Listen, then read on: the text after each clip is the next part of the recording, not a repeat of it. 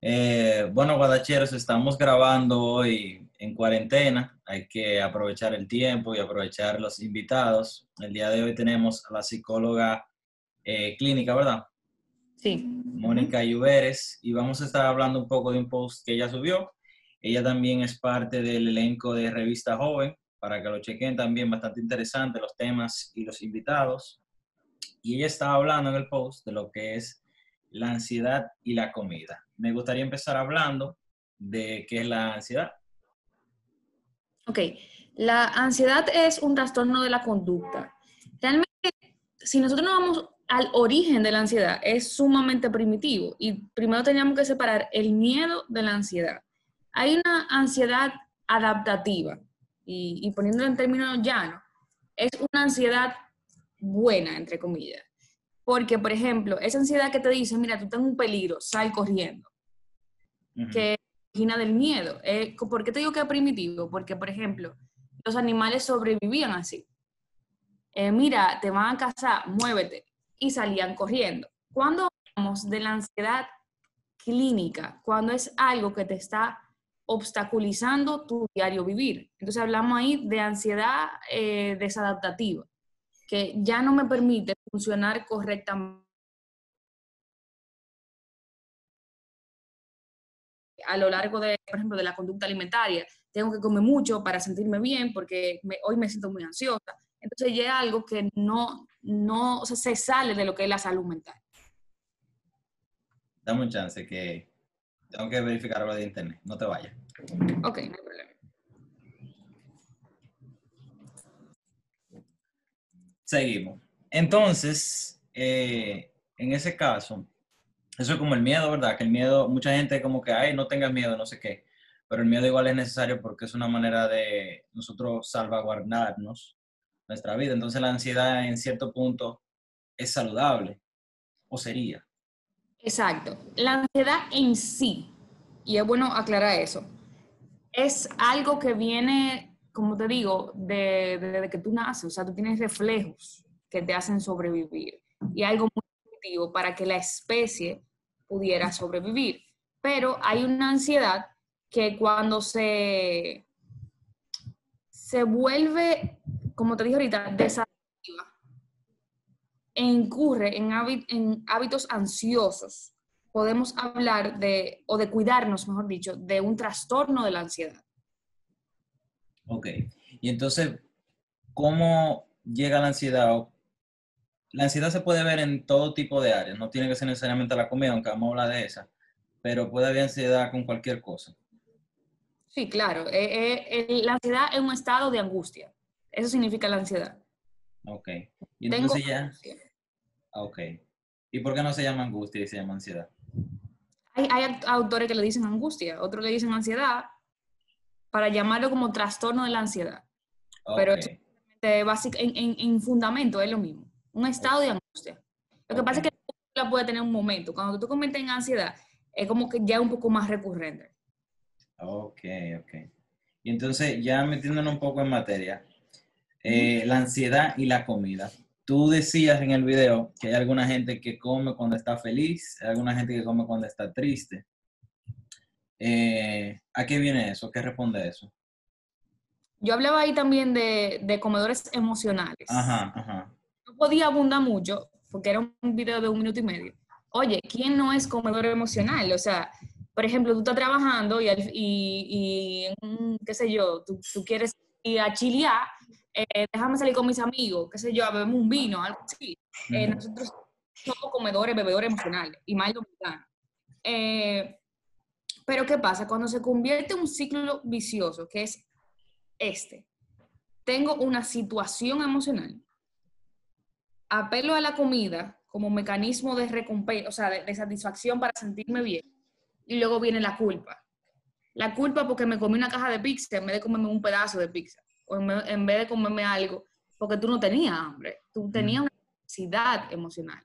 Entonces, ciclo vicioso ahí hablamos, como hablábamos ahorita, de algo desadaptativo. ¿Cómo yo me salgo ahora de esto? Ok, pero también eso era... Perdón. Y, hay como una pérdida de control hacia lo que estoy comiendo.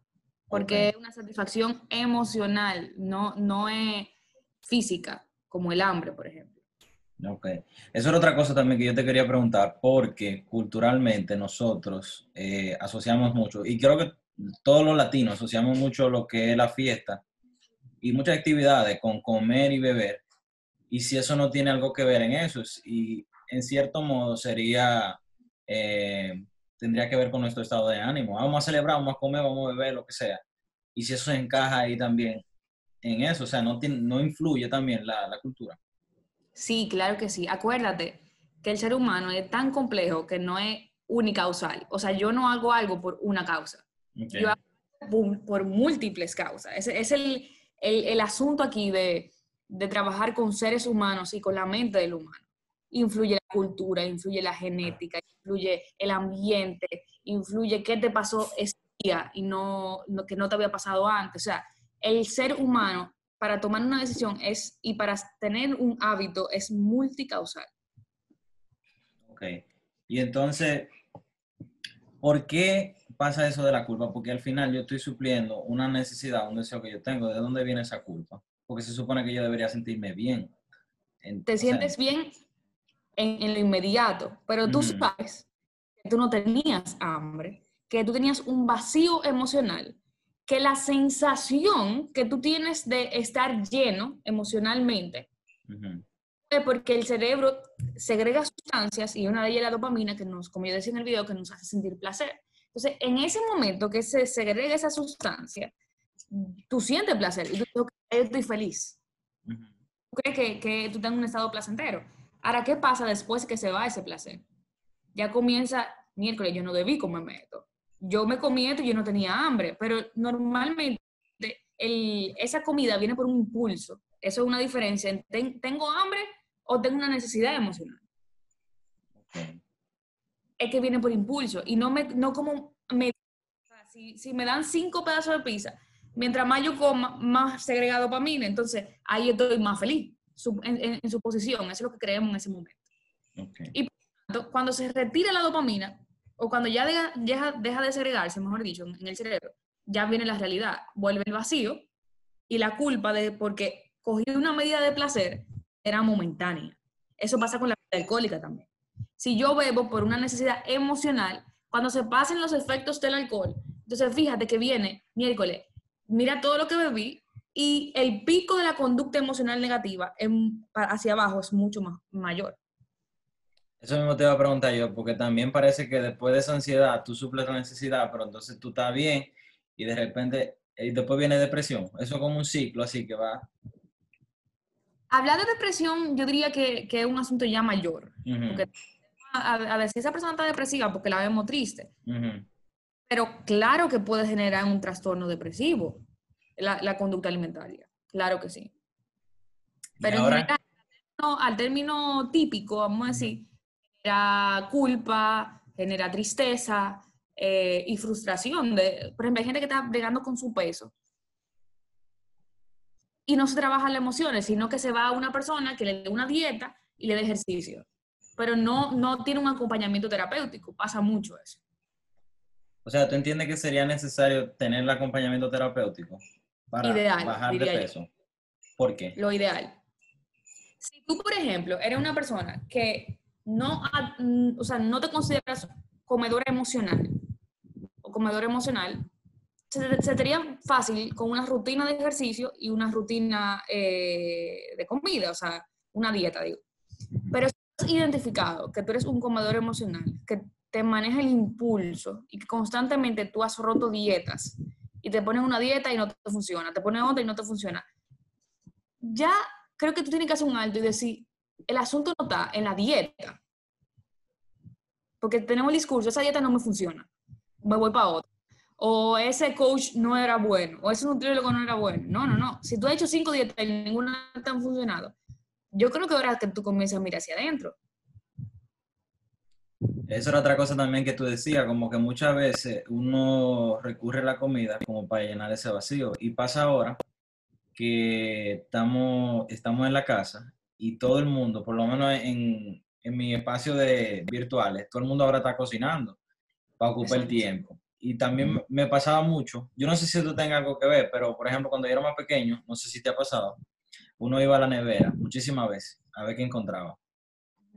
Eso también cae en lo que era la ansiedad, porque muchas veces tú ibas cada cinco minutos y seguía igual. Sí, y también aburrimiento, diría yo.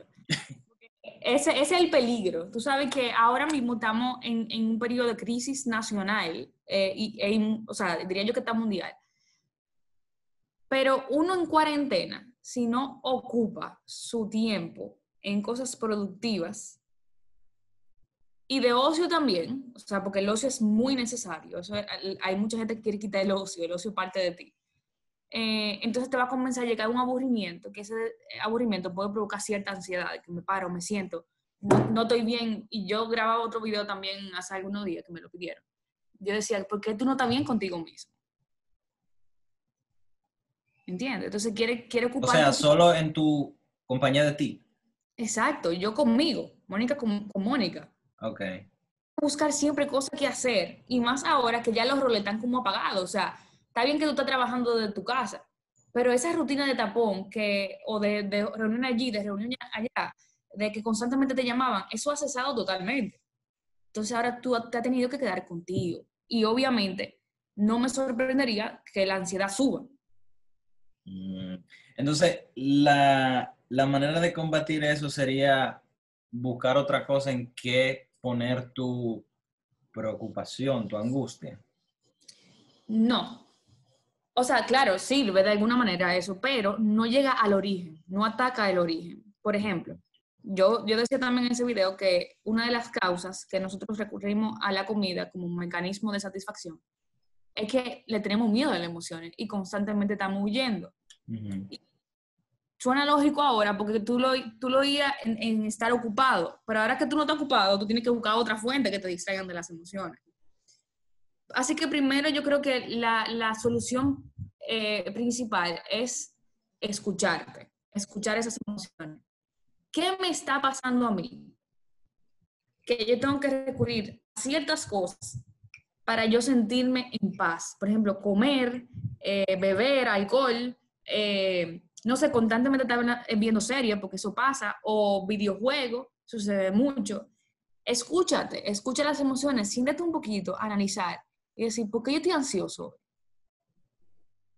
Y sobre todo, aceptar. ¿Por qué digo la palabra aceptar? Y ojo con los hombres específicamente, lo digo por la cultura. Porque al, hombre en esta cultura machista nunca se le ha permitido sentir tristeza. Y ni siquiera sentirse frustrado, porque el hombre tiene que salir adelante, porque el hombre es hombre, ponte los pantalones y sale adelante. Y cuidado si llora. Entonces, se vale estar triste y e identificar esa emoción, aceptarla y no sé, quizá abrazarla. Y ahí comienza el proceso de sanidad. Cuando yo dejo de huir de esas emociones. Ok. Pero huir o enfrentarlas. Lo ideal es afrontarlas. Ok, ok. Y pasa también, o no sé en qué magnitud sea, cuando, la, cuando se habla de desórdenes alimenticios. Eso ya sería que la ansiedad llegó a un punto que se transformó en otra cosa. Acuérdate que, como te dije ahorita, si la, la, psicología trata de buscar la causa exacta a un trastorno alimentario, pero es multicausal. Por eso este fenómeno, estos fenómenos psiquiátricos son uno de los más difíciles de tratar. Inclusive, por ejemplo, la anorexia, que el, el, el trastorno alimentario, el que mayor tiene tasa de recuperación, es de un 60% más o menos. El de bulimia es de un 50%, o sea, no todos los pacientes se recuperan de un trastorno alimentario.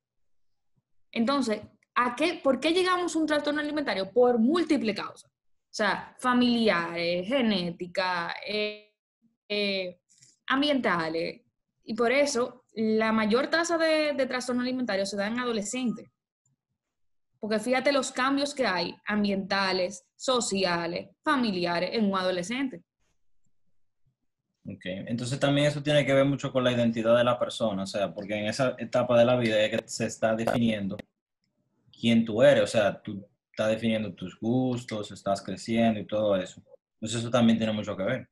Sí, claro. Por ejemplo, en tu niñez, tus padres son como todo. Pero en la adolescencia, tu todo son los pares, o sea, la gente que tú tienes al lado.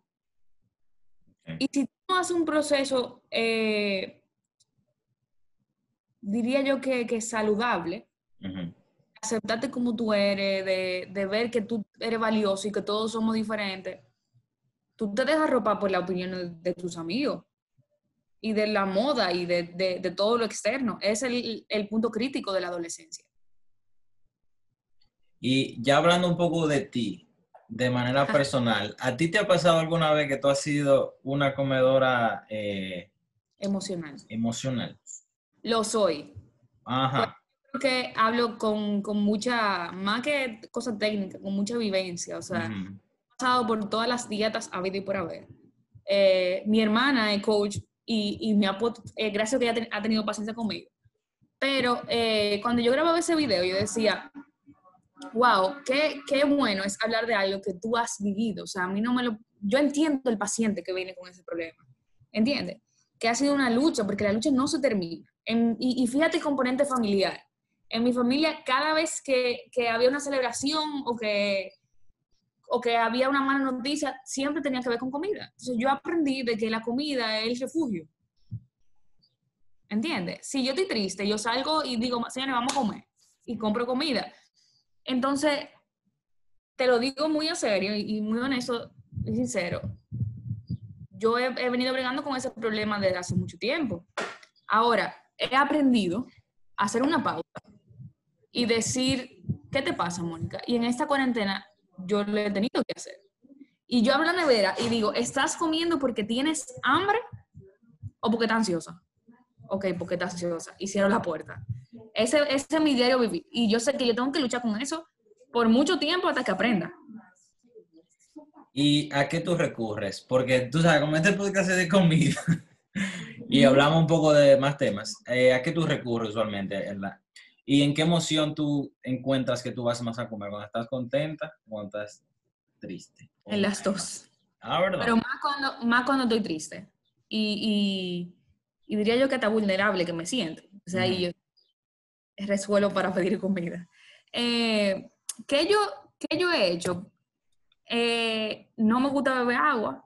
He tenido que beber agua para la ansiedad. Eh, me he puesto ese motor de, de acelere en buscar ideas que apoyen a mi crecimiento profesional, mi crecimiento personal y sobre todo espiritual. Entonces, ahí fíjate que uno hace eso en terapia. Tú no le quitas el motor a la gente. Tú los redireccionas a cosas que sean saludables. ¿Entiendes? Básicamente eso. Cada día uno descubre algo nuevo. Que no me funciona, que me funciona. Y así vamos, experimentando. ¿Y qué tú comes regularmente en, eso, en esos momentos? Ahora mismo, que estoy con conciencia, agua, pero en, o sea, trato de beber pero en mi momento de crisis, que yo inclusive ya ni me importa, tú, dices, tú piensas, porque tú piensas, tú dices, tú eres psicóloga, Mónica, no me importa. Y te viene esa ansiedad hasta un tope. Y que realmente uno se equivoca. Eh, trato de comer dulce, porque el, el dulce, el azúcar, Ajá. problema que te sacia, pero tú quieres seguir comiendo azúcar, azúcar, azúcar, porque es como, es como una adicción. No, tiene un efecto adictivo. De hecho, muchos dulces lo estudian y son creados para eso, para crear la adicción, esa seguidilla. Eso es algo bien estudiado, en, un podcast estuvimos hablando de eso y realmente así, hacen estudios muy profundos y los dulces son para eso, sí. Son, fueron creados para eso. sí. Mónica, ¿algo más que tú creas que no hemos hablado, que se nos haya escapado, que te gustaría traer a colación antes de... Yo creo que más, más, más que algo técnico, diría yo que una reflexión. Hay muchas personas que, o sea, este mensaje va dirigido a dos personas. Primero, la persona en sí, el individuo que, que siente que las emociones lo arropan cuando se trata de la comida, que es bueno optar por un acompañamiento terapéutico. y segundo, a esas familias que se están dando cuenta que su hermanito, que su hijo, que cualquier persona dentro de su casa, específicamente el adolescente, están cayendo en hábitos no saludables en cuanto a la comida, que pueden generar un trastorno. Hay veces que no hacemos la vida gorda, fulanito no quiere comer, déjalo en su habitación porque él tiene un temperamento, entonces no lo moleste. Sí, pero ¿por qué él tiene tanto tiempo sin comer? O sea, es como que una llamada de alerta. Que tú mires tu familia, te mires a ti, pero también tu alrededor, de cómo son los hábitos a nivel familiar. Y ahora mismo, la red de apoyo de nosotros en cuarentena es la familia. Y esa familia hay que cuidarla. Excelente. Hay que cuidarla siempre y ahora más. Y ahora más. Y tú sabes también, eh, otra cosa que yo estaba leyendo un poco del tema, eh, puede ser la persona que come mucho emocionalmente, pero también, por ejemplo, la gente que va al gimnasio, también puede sufrir esa ansiedad y como que hacer mucho ejercicio, comer mucho porque quieren aumentar de masa, dejar de comer porque quieren rebajar. O sea, es bien amplio, como tú estabas diciendo, y es multi... Eh, causal. causal, multicausal. Hay muchas cosas dentro de eso. Y también, eso te iba a decir, que, por ejemplo, nosotros estamos hablando de las emociones, pero hay muchas cosas, otras cosas que pueden generar que no necesariamente sean las emociones. Por ejemplo, esas dietas eh, alimentarias que vuelven loco a uno y digo yo que es hasta adictivo también. Que yo comience y tenga que tener una, apariencia eh, eh, determinada o X porque yo quiero llegar a ese punto, porque yo quiero competir, porque... Entonces de repente la comida parece ser el protagonista de tu vida. Y uno lo ve mucho en, esta, en esta sociedad y en la generación de nosotros. O sea, de tú te pasas el día entero hablando de eso. Y aún cuando estás comiendo, habla de la próxima comida. Exactamente. Y de los resultados que te está dando esto y de los resultados que te está dando tal dieta. Entonces, aunque eso no esté directamente a las emociones, me dicen algo a mí. O sea, estamos hablando de autoestima, estamos hablando de personalidad. ¿De qué estaríamos hablando? Entonces, sí tienen componente psicológico, aunque digan que no. Listo. Bueno, Mónica, eh, para finalizar, siempre, siempre a mis invitados, yo le hago dos preguntas. Eh, de seguro tú te las has hecho. Eh, ay, ay, ay, ay. La, la, primera pregunta es, si tú tuvieras la oportunidad de hablar con Mónica de hace cinco años, ¿qué consejo tú le darías? Cinco años, a ver. Ok, que no se preocupe por las opiniones de los demás. ¿Te preocupaba mucho por la opinión de los demás antes? Sí, sí. Inclusive, si yo iba a tomar una decisión, yo tenía que preguntar a 20 mil gente. Yo, ¿Tú crees que yo debería hacer esto? ¿Tú crees que yo debería hacer lo otro? Y al final, eh, no sé, yo creo que también me diría como que todo va a estar bien. ¿Muchos tropezones? No, pero hay veces que uno ve la, vida, eh, y todavía al, al sol de hoy me pasa, como que los retos mucho más grandes de lo que son. Y al final tú lo pasas y tú dices, miércoles, lo hice. Si yo hubiese sabido eso al principio, no, no, no lloro tanto. Buen punto, buen punto. Y la otra pregunta es, eh, si tú te fueras de esta tierra, este, ¿cómo te gustaría ser recordada? ¿Cuál sería tu legado?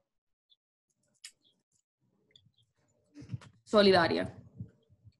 Yo creo que estamos viviendo en un mundo bastante frío eh, y que nada más sacamos nuestro lado humano cuando estamos en crisis, porque fíjate en esta crisis, mucha gente ha sacado su lado humano, pero en el diario vivir tú no ves el lado humano. O sea, es como el, dinero, el negocio es lo, principal. Y yo creo que si quiero que me recuerden como algo, sería como una persona solidaria, que, que, siempre puso su lado humano primero antes que cualquier cosa. Inclusive antes que, el lado profesional. Y, por ejemplo, mi eslogan de, mi marca, eh, viendo el paciente desde los ojos de la humanidad. Así que esa sería mi respuesta. Excelente. Y tú sabes algo interesante también, eh, para recalcar de este tiempo. Muchas veces, o lo que la gente antes decía, que las redes sociales nos apartaban y no sé qué, la misma cosa que antes nos apartaba, ahora todo el mundo quiere lo está uniendo a la gente y la gente quiere estar más conectada y quiere más oír al otro. es un fenómeno interesante. Me imagino que tú como psicóloga tienes que estar haciéndose te agua la boca o la mente, no sé, viendo toda esta cosa eh, meritoria de, de estudio. Eso es así. Están sucediendo muchas cosas raras. Tú tienes razón.